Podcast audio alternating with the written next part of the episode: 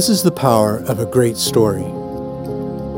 It brings encouragement, it sparks laughter and joy. A great story makes you think and taps into your deepest emotions. A great story can make you cry. It has the power to heal and it brings comfort and peace. A great story is about every one of us. It shows us the dark and also the light. A great story reveals the truth, truth will change your life.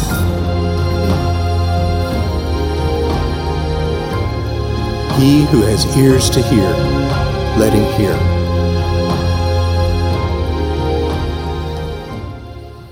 Good morning, Cornerstone Church. How y'all doing? Come on. Well, my name is Scott Rogers, and I want to welcome everyone at the Santan campus, everyone at the Scottsdale campus, all of you at Cornerstone Online, as well as the 5 o'clock service right here in Chandler. Come on, let's give it up for everybody that's joining with us today. It's so great to have everybody together, worshiping together. Uh, in this introduction to this final message of this series called Storyteller, there's a subliminal message going on during this introduction. And I don't know if you'll be able to catch it or not. But anyway, so in this series, we've been digging into five of the maybe the most popular parables that Jesus taught as recorded in the New Testament. And today, I think that we're going to take one that is probably the most popular story in the entire world. But before we get there, I want to say uh, thank you so much for allowing me to be a part of this series, Pastor Lynn and everybody here at Cornerstone. It's been a great time being here. I'm from Northern California, been able to come out for much of this series. It's been a blast. I'll tell you this right now Cornerstone is crushing it, man. You guys have a great, great church. And here's the deal what's normal at Cornerstone is not normal everywhere. So I want to encourage you be very thankful to God for what he's doing. Be very thankful for the leadership that he's put in place because God is changing lives at all of the campuses at Cornerstone Church. So let's give it up to God and give him praise for what he's doing here at Cornerstone Church. Uh, so the, the subliminal messaging just ended, by the way, for those of you who are waiting for it. Uh, so today, we're going to dig into a parable that is so well known. I want to challenge you to re engage with this if you've heard it and you're like, oh, okay, I got that one. I get the point. Because today, this parable, I feel, is going to adequately address one of, I would say, two of the biggest questions most, if not all of us, have in our lifetime. And I would suggest the first biggest question that we would all wrestle with at some point in our life is Does God exist? And today, my prayer is simply that in this experience, wherever you might be, that God would use this experience to reveal Himself more to you so that if you're not sure if He exists, that He would bring you one step closer to certainty that God is alive and God is well. The second question is well, if God exists, what's He like? What is God like? Okay, you're talking about your God and all this stuff, but what is God like? And it's that question that we're going to answer today because I want to say that the most popular story ever heard is the greatest message the world has ever heard. And it's in Luke chapter 15 in your Bible. So if you have your Bible, open up to Luke chapter 15 at all of our campuses. And before we dig into the specifics of this chapter, let me just kind of fly over this whole deal. Luke 15, Jesus is teaching three different parables. He tells three sto- short stories that pack a lot of meaning and answer a lot of big questions. And what's interesting about all three parables in Luke chapter 15 is that there's one common thing to all three of them, and that's this that something is lost, it's found, and everybody throws a party. That's in the whole chapter. Something is lost, it's found, let's party. That's the deal. And so it's interesting, though, because if you've been with us in this series, you might remember us saying that a parable is really an everyday story used to illustrate a spiritual truth. Jesus would take common scenarios and talk about those and parallel them with spiritual truths. And, and when it comes to a parable, you may remember we said it usually has one point, but the application can run in many different directions. So, as we look at this, it's really important to know who his audience is. Who's he speaking to? So let's kind of unpack that for just a moment. In Luke chapter 15, if you have a Bible, turn to verse 1. And it's going to be, uh, some of this is going to be on the screens, but as we begin, uh, we're going to get into some scriptures that might not be on the screen. So I want to encourage you to go back and read this later on. And uh, I believe God's going to speak to you in a big way through this. So, Luke 15, verse 1, if you're with me, say, I'm ready. Come on, Scottsdale, I can't hear you down here. Scottsdale, are you ready? ready. Hey, yeah, I heard you. Awesome.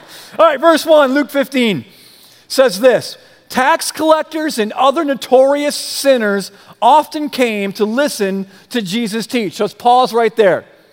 Not only do we get a great picture of what our churches should look like in this day and age in reaching our culture, in that culture, Jesus is reaching some people who are definitely on the fringe. Now, for you and I, we might say that a tax collector is simply some well meaning individual working a desk job at the IRS.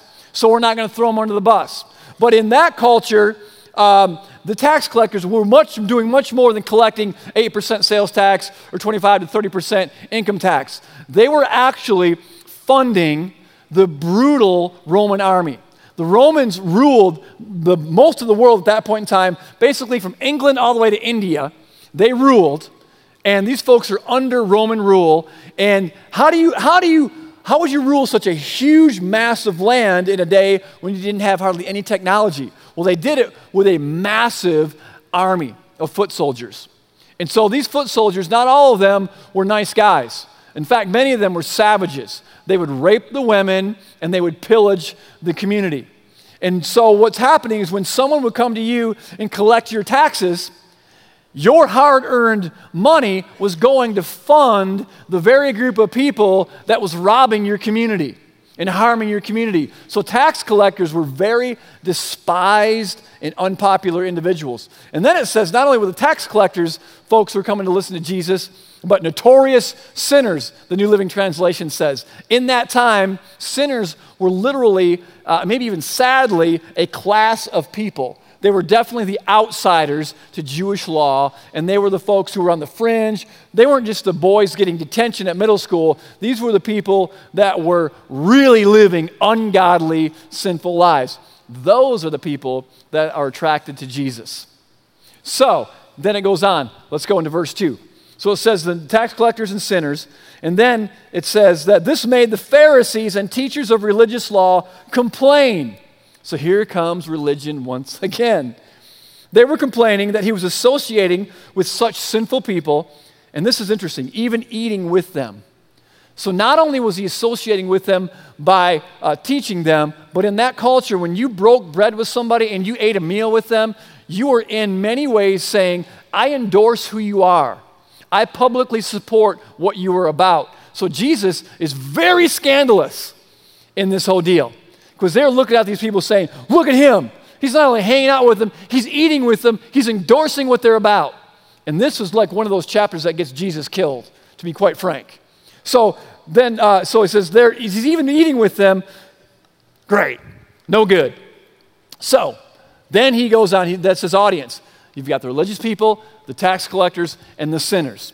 So Jesus goes into telling three short stories to address really the complaints of the religious folks. And he tells his first story. We're not going to read it, but he says, uh, How many of you, if you had 100 sheep and you lost one, how many of you would not leave the 99 and go grab the one that was in danger that had strayed away?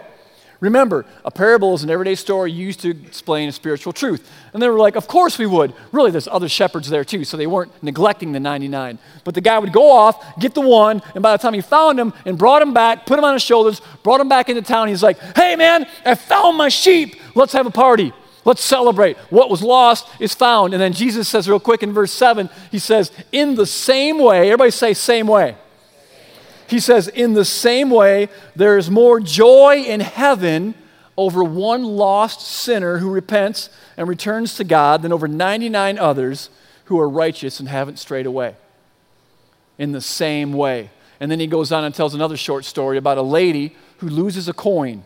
She has 10 silver coins. She loses one. It's dark. She doesn't have electricity. She turns on a, a lamp and she grabs her broom and she sweeps the house frantically to find for her it was a very valuable coin that she has lost. And when she finds it, she gets her friends and says, Hey, man, you wouldn't believe what happened to me. I lost one of those silver coins and I was looking for it like crazy. I found it. Oh, man, let's, let's have a party. I'm feeling a lot better now. And Jesus says in verse 10, In the same way, there is joy in the presence of God's angels when even one sinner repents.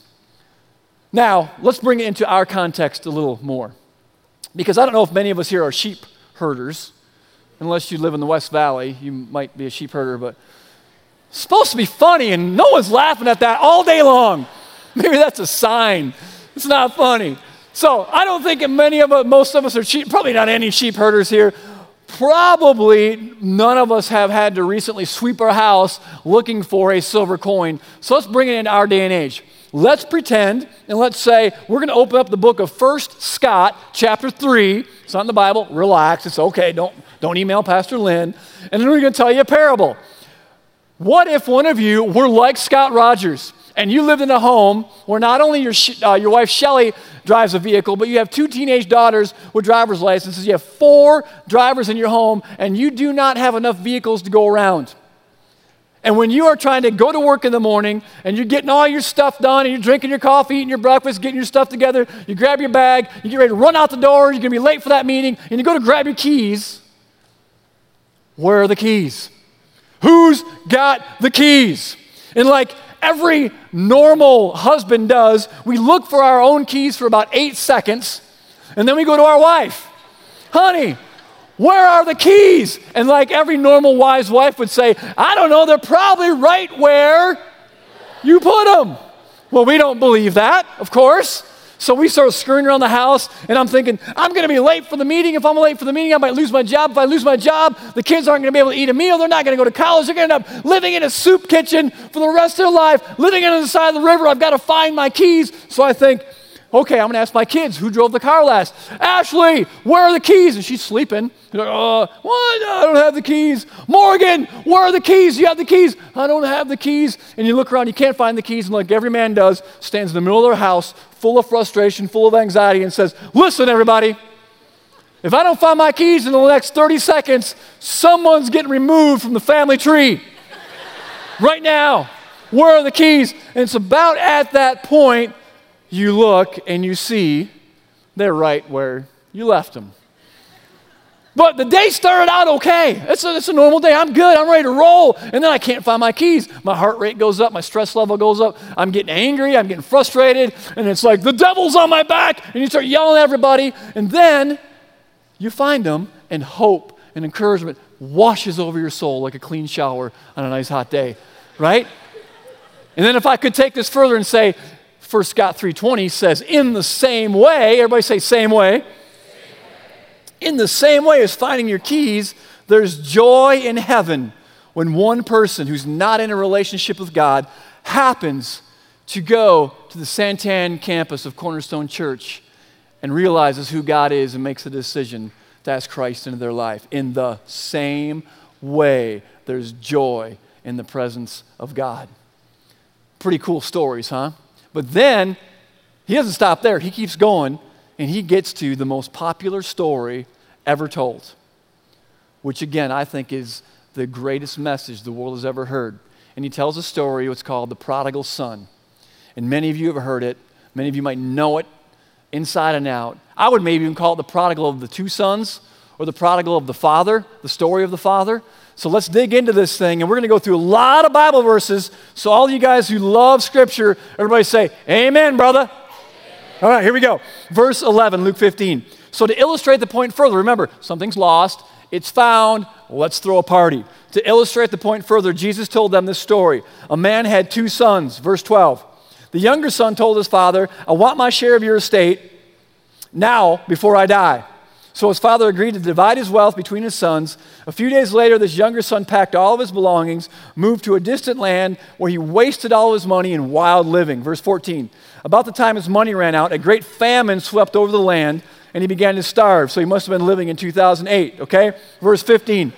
He persuaded a local farmer to hire him, and the man sent him into his fields to feed the pigs. The young man became so hungry that even the pods he was feeding the pigs looked good to him but no one gave him anything. When he finally came to his senses, he said to himself, At home, even the hired servants have food enough to spare, and here I am dying of hunger. I will go home to my father and say, Father, I have sinned against both heaven and you, and I am no longer worthy of being called your son. Please take me on as a hired servant. So, here in this parable, we see that there's this rebellious son. Everybody say, rebellious son. The rebellious son goes to his father. Now, if you're unfamiliar with Old Testament, and specifically the Old Testament law in the book of Leviticus, which was really brutal in a lot of ways, it said that when a son disrespected and dishonored their father in a way such as this, then the men of the community would drag them into the street and stone them to death. I'm glad we do not live in that day. And so, really, what this guy was doing is he's going up to his father and literally saying, Dad, you are dead to me. You're done. I'm out. I want you, I want my part of the, the, the, estate and the inheritance right now. And so his father doesn't drag him into the streets to kill him, but his father responds in grace, liquidates some of his assets, gives it to his son. He goes off and he starts living wildly. Basically, he moves to Malibu. I mean, who wouldn't, right? He gets a pad on the beach, gets a really nice, sweet new Porsche. He updates his wardrobe by shopping at Neiman Marcus. He's clubbing all week long. He's buying drinks for everybody. He's investing in human trafficking, having what looks like a blast. And he's living fast and he wastes it all and he ends up broke. Starts going to the pawn shop. Pawns off his flat screen TV, his gaming console, his surround sound stereo. It's so bad, he literally has to sell his autographed custom Gibson Les Paul guitar. On the back, it's autographed 1989, Taylor Swift, right? Even better than that, on the front, it says, Pour some sugar on me, Def Leppard. 91, you know? I mean, this is great. He sell it's really bad. And then he comes to his senses thinking, what am I going to do? He gets a job where, in that culture, for a Jewish boy to work on a pig farm was for him the bottom of the barrel as you and I relate to the prodigal in this story, let me just pause and say this. The prodigal was a son. Doesn't mean he's an unbeliever, but he's a son of the Father. You may not be a follower of Jesus, or you may. Living a prodigal life is simply living a life going in the opposite direction of the Father. And I want to encourage you today no matter where you are, don't wait until you're at the bottom of the barrel before you get like this guy and start coming to your senses. It took him going all the way through and losing it all. He's at the bottom. And he starts to rehearse his repentance speech. Well, man, if I, if I go home and just come as a servant and work for my father, maybe he'll hire me on, and here's what I'm going to say to him. And he's rehearsing this whole deal. Okay, so let's keep on going. Are you still with me? Awesome. Santan, are you with me?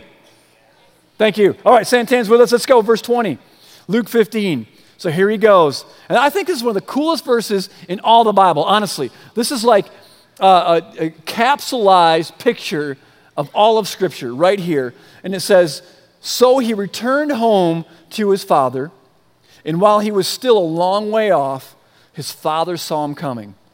Filled with love and compassion, he ran to his son, embraced him, and kissed him. Now, I don't know where you come from. I have a good relationship with my father now, but I can't say that that was the picture in which I grew up with. And so, for many of us, we kind of get off track or derailed a little bit when we start talking about a heavenly father that looks like this because we compare him or look at him through the lens of our earthly father. So I just pray that you don't give God a bad rap for how your father did his fathering and parenting. The father sees him coming off in the distance. In that culture, the men, the elders of the community, they were always to carry themselves in a dignified fashion. They would not run. This guy goes through um, not only being dishonored by his rebellious son, but public disgrace because all the elders in the community know that he gave, he liquidated his assets, let his son go. This guy's living a life of disgrace so that he can extend grace to his rebellious son. And when he sees the silhouette of his son walking back without shoes, his ribs showing, starving, hungry, he knows it's him and he just trucks toward him and overwhelms him with love and compassion. Verse 21. And then his son goes into his speech he's practiced. His son said to him, Father, I have sinned against both heaven and you, and I am no longer worthy of being called your son. So he's doing his little speech here, and then uh, I only imagine he's like into it, and the father just interrupts him. He's, Father, I just want you, I'm so sorry I've sinned against heaven. And you, hold, hold on, hold on, quick, quick, quick, quick. Hey, somebody, go get a robe, go get a ring. Someone go feed, go kill the fattened calf. He says to his servants right there, bring the finest robe in the house and put it on him. Get a ring for his finger and his sandals for his feet. The guy's a mess. He covers him up with his robe. Maybe his, his disgrace is covered with this robe of grace, in a sense. Puts sandals on his feet and a ring on his finger. Basically says, No way, dude. I'm not going to have any of you being my servant. I'm going to reinstate you into sonship. You are my son, and you are back. I'm going to restore to you the privileges of what a son and who a son is. In verse 23, kill the calf. We've been fattening. We got to celebrate with a feast. For the son of mine was dead. He's now returned to life. Here it is again. He was lost, but now he's found. So the party began. What is God like? Huge question. Right there. One of the biggest questions the world has ever asked ironically, is the most popular story the world's ever heard. It's been right under our nose the whole time what God is like. He's like this. He's full of compassion and grace and love. And here's a point I want to encourage you to remember is that when you turn toward him, he runs to you. When you turn toward him, no matter where you are, what you've done, who you are, you turn toward your Father, your Heavenly Father, bam, he runs to you. What's that look like? Scott, okay, so I get it. God gonna tackle me in the hallway? When I'm at Walmart grabbing some stuff and I just kind of like, okay, God, I'm, I'm, I'm in. I believe in you. I want to live for you. Would you forgive me? What, is he going to come by and tackle me? Right? And give those sloppy, wet kisses all over my face? No, here's what, here's what it looks like when God runs towards you and overwhelms you with his compassion. Your sin's immediately gone, it's forgiven. Scripture says you're washed as clean as snow. Not only that, your spirit, the part of you that lives forever, Scripture says without God is dead, but He makes it alive again. You are literally, quote unquote, born again by the Spirit of God. Not only that, but the Spirit of God Himself says, Yeah, they're born again, but I want to reside within them. So the Spirit of God comes and lives with you. Not just to hang, but to teach you and help you learn new things and see the world completely different. And then, if we so choose, God will reveal to us the purpose He has for our life as we invest our life in His kingdom.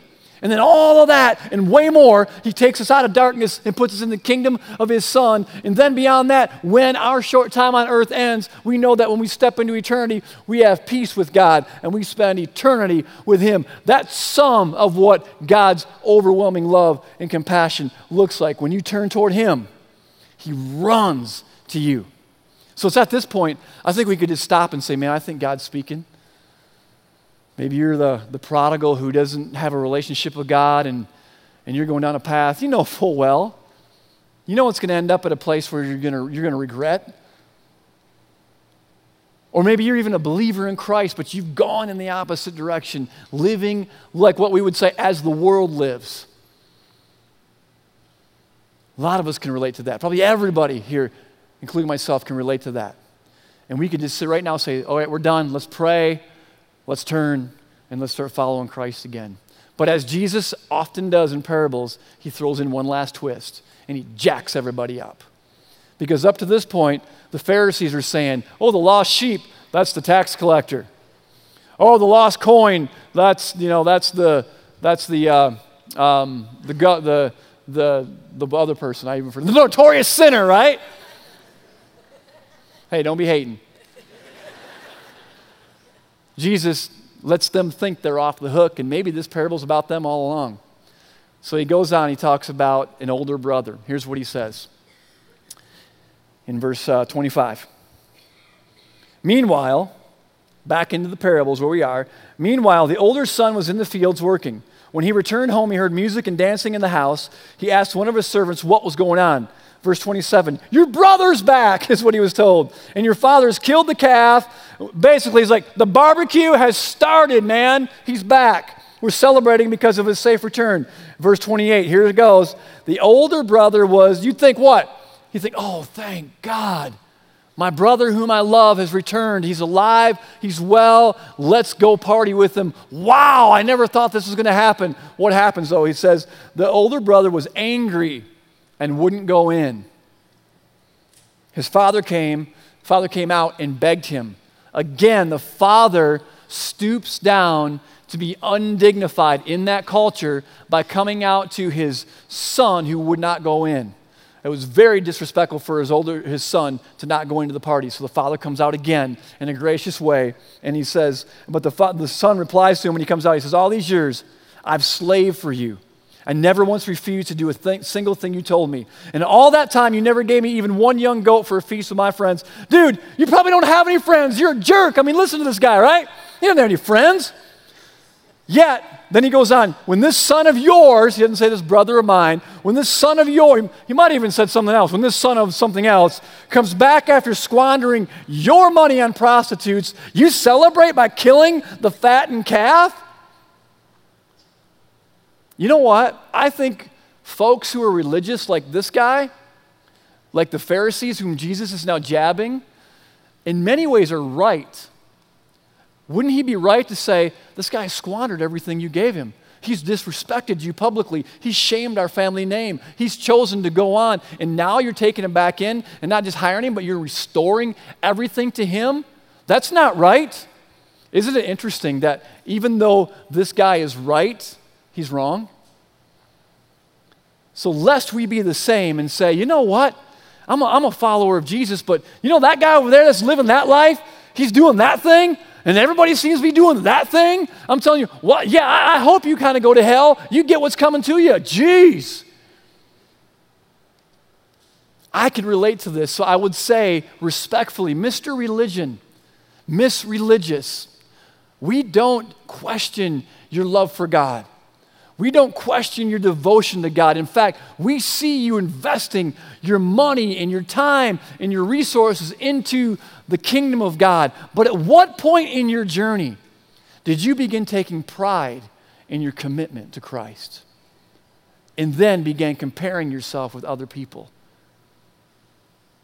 You've fallen from grace. That's what this guy's done. Yeah, I know their marriage is falling apart. It should. It's horrible. She married an outright jerk. Invite him to the 60 day marriage challenge. You never know, man. You never know. They've got something to come to. What if they come and they give their life to Christ? What if you pray with them in their front yard? Don't write people off because you think you're better than them, because when you are, you're the older brother. Let's not be the older brother. And so then his father says, verse 31, Look, dear son, you've always stayed with me. Everything I have is yours. We had to celebrate this happy day for your brother was dead. He's come back to life. He was lost, but now he's found. He was lost. He's found. Let's celebrate. What is God like when we turn toward him? He runs to us. That's what God is like. That's who he is. And as much as uh, probably all of us can relate to the prodigal, or the rebellious son? What about many of us can relate to the prodigal, the religious son who's now taken on his own saving himself by doing good? But what about the father? What about the heart of this father? Because if you and I, for those of you who are followers of Christ, scripture says that God literally like will give us his heart. He will put desires in our heart. We will feel and care about the same things that he cares about the closer that we get to him. So how does he feel? I'm going to take a shot at just peeking at how God might feel for those of you and any of us who strayed away from Him.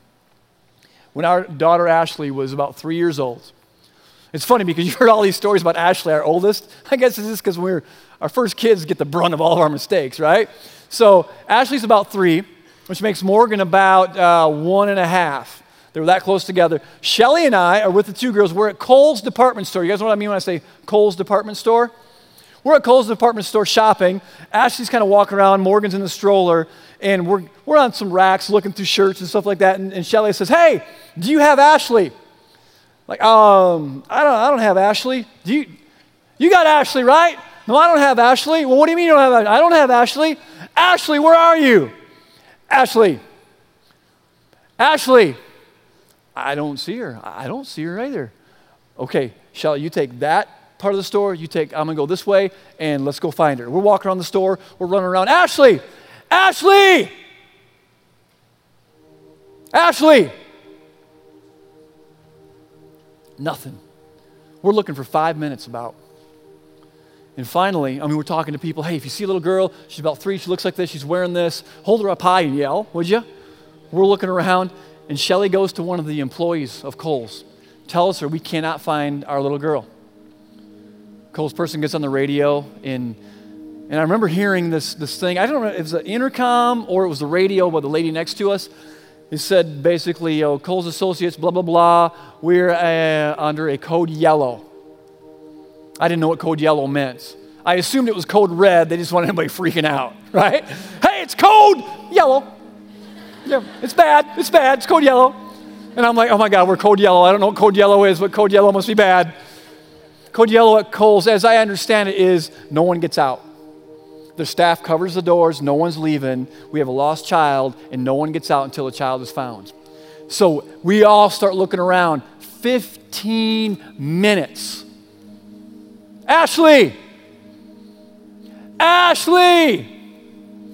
I'm telling you what, that felt like a year. It's horrible. Horrible. Ashley! And finally, 15 minutes in, someone comes carrying Ashley over to us. And we're like, oh, I mean, just this big relief. Where was she? She's in the changing room on the other side of the store, wandering around. And I'm telling you right now, right then, when I grabbed her, I didn't think about all the poopy diapers. I didn't think about all the food she would spit back up and she wouldn't eat. I didn't think about the nights of her squalling and bawling and keeping us up late. I didn't think of all the stuff that she did that was taking away just the strength of my life. I was completely overwhelmed that she was found. She was lost. She was found. Guess who wanted to throw a party, man? Guess who wanted to throw a party? And I want to say this to, to, to, to all of us Jesus came to seek and save the lost. Ever since his resurrection, we are on code yellow. We are on code yellow. The church of Jesus Christ is on code yellow to reach people who don't know him. If you're here today in Scottsdale or at Santan or online and you do not have a relationship with Christ here in Chandler, it's code yellow for you.